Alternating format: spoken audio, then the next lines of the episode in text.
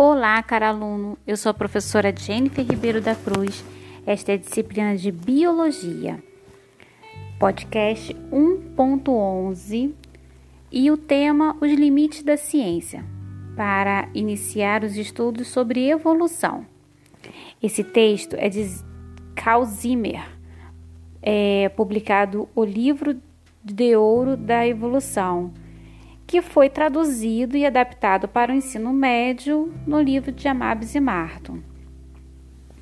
Antes de iniciar o texto Os Limites da Ciência, há uma nota dos autores sobre o projeto inteligente, que vai ser um termo abordado no texto.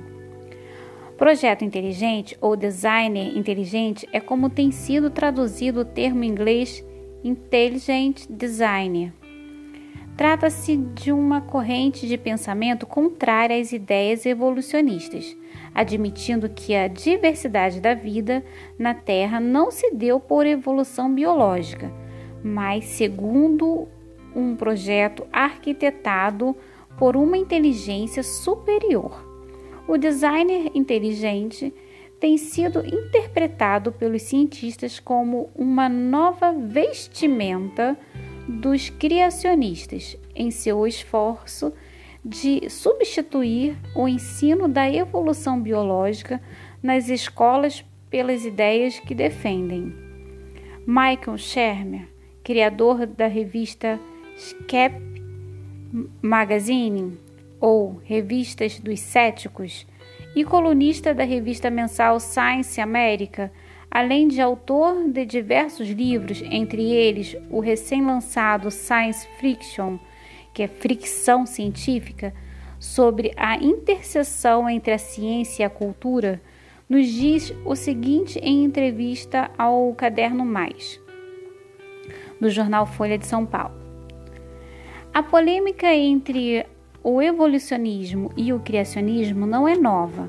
Vivemos nos Estados Unidos um segundo julgamento do macaco, caso de 1925, quando o estado do Tennessee teve contestada na justiça uma lei recém-aprovada que proibia os professores de ensinarem que o homem descendia de espécies inferiores em escolas que recebiam verbas estaduais. A sua mais recente encarnação, agora rebatizada de Teoria do Design Inteligente, DI, é uma tentativa desesperada dos grupos instalados no governo de forçar os professores das escolas públicas a ensinar o criacionismo ou design inteligente como ciência. Como o DI não é ciência, é crença, a única maneira de colocá-lo no currículo é por coerção do Estado, e isso é um perigo.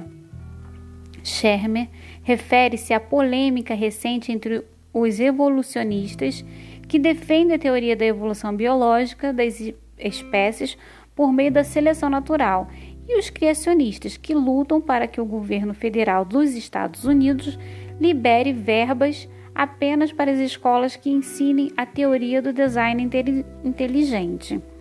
Lamentável ainda haver esse tipo de discussão em ambiente escolar. O, então, vamos começar o texto sobre os limites da ciência, uma vez que foi esclarecido sobre o designer inteligente. Incapazes de montar um argumento científico eficiente, os defensores do projeto inteligente e das formas mais antigas de, do criacionismo recorrem à retórica. Eles afirmam, por exemplo, que a evolução é na verdade uma ideologia nascida de um culto ao naturalismo, que afirma que Deus não tem função no universo e que os eventos possuem apenas causas naturais. Os darwinistas aderiram ao mito a partir de, do interesse próprio e do desejo de eliminar Deus, escreve Philip Johnson, um professor de direito e criacionista confesso.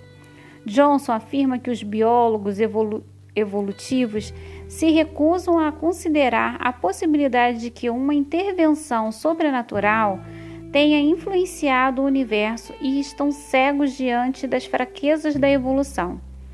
Em uma audiência justa, na qual a intervenção divina pudesse ser considerada uma explicação possível para a história da vida, Johnson afirma que o criacionismo venceria. No entanto, a ciência, tome ela a forma da química, da física ou da biologia evolutiva, só pode explicar as regularidades do mundo. Se Deus mudasse a massa do próton a cada manhã, seria impossível para os físicos fazer qualquer previsão sobre como os átomos funcionam.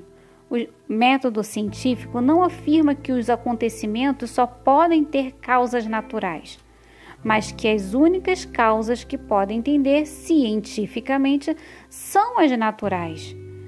E por mais poderoso que possa ser o método científico, ele é mudo a respeito de coisas além da sua área.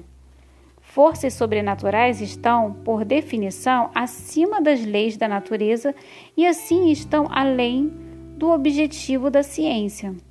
Johnson e outros criacionistas dirigem sua fúria contra a biologia evolutiva, mas na verdade estão atacando todos os ramos da ciência.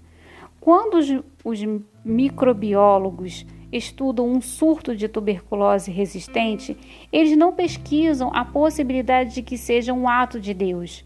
Quando os astrofísicos tentam determinar a sequência de eventos pela qual uma nuvem primordial condensou-se em nosso sistema solar, eles não desenham simplesmente uma caixa preta entre a nuvem e os planetas formados e escrevem dentro dela: aqui aconteceu um milagre. Quando os meteorologistas não conseguem prever o rumo de um furacão, eles não afirmam que Deus tirou a tormenta do seu curso. A ciência não pode simplesmente entregar o desconhecido na natureza ao divino. Se o fizer, não restará ciência alguma. Como diz o, o geneticista Jerry Coyne, da Universidade de Chicago, se a história da ciência nos mostra alguma coisa, é que não vamos a parte alguma chamando nosso, nossa ignorância de Deus. A ciência da criação não influencia de modo algum a forma como os cientistas praticantes estudam a história da vida.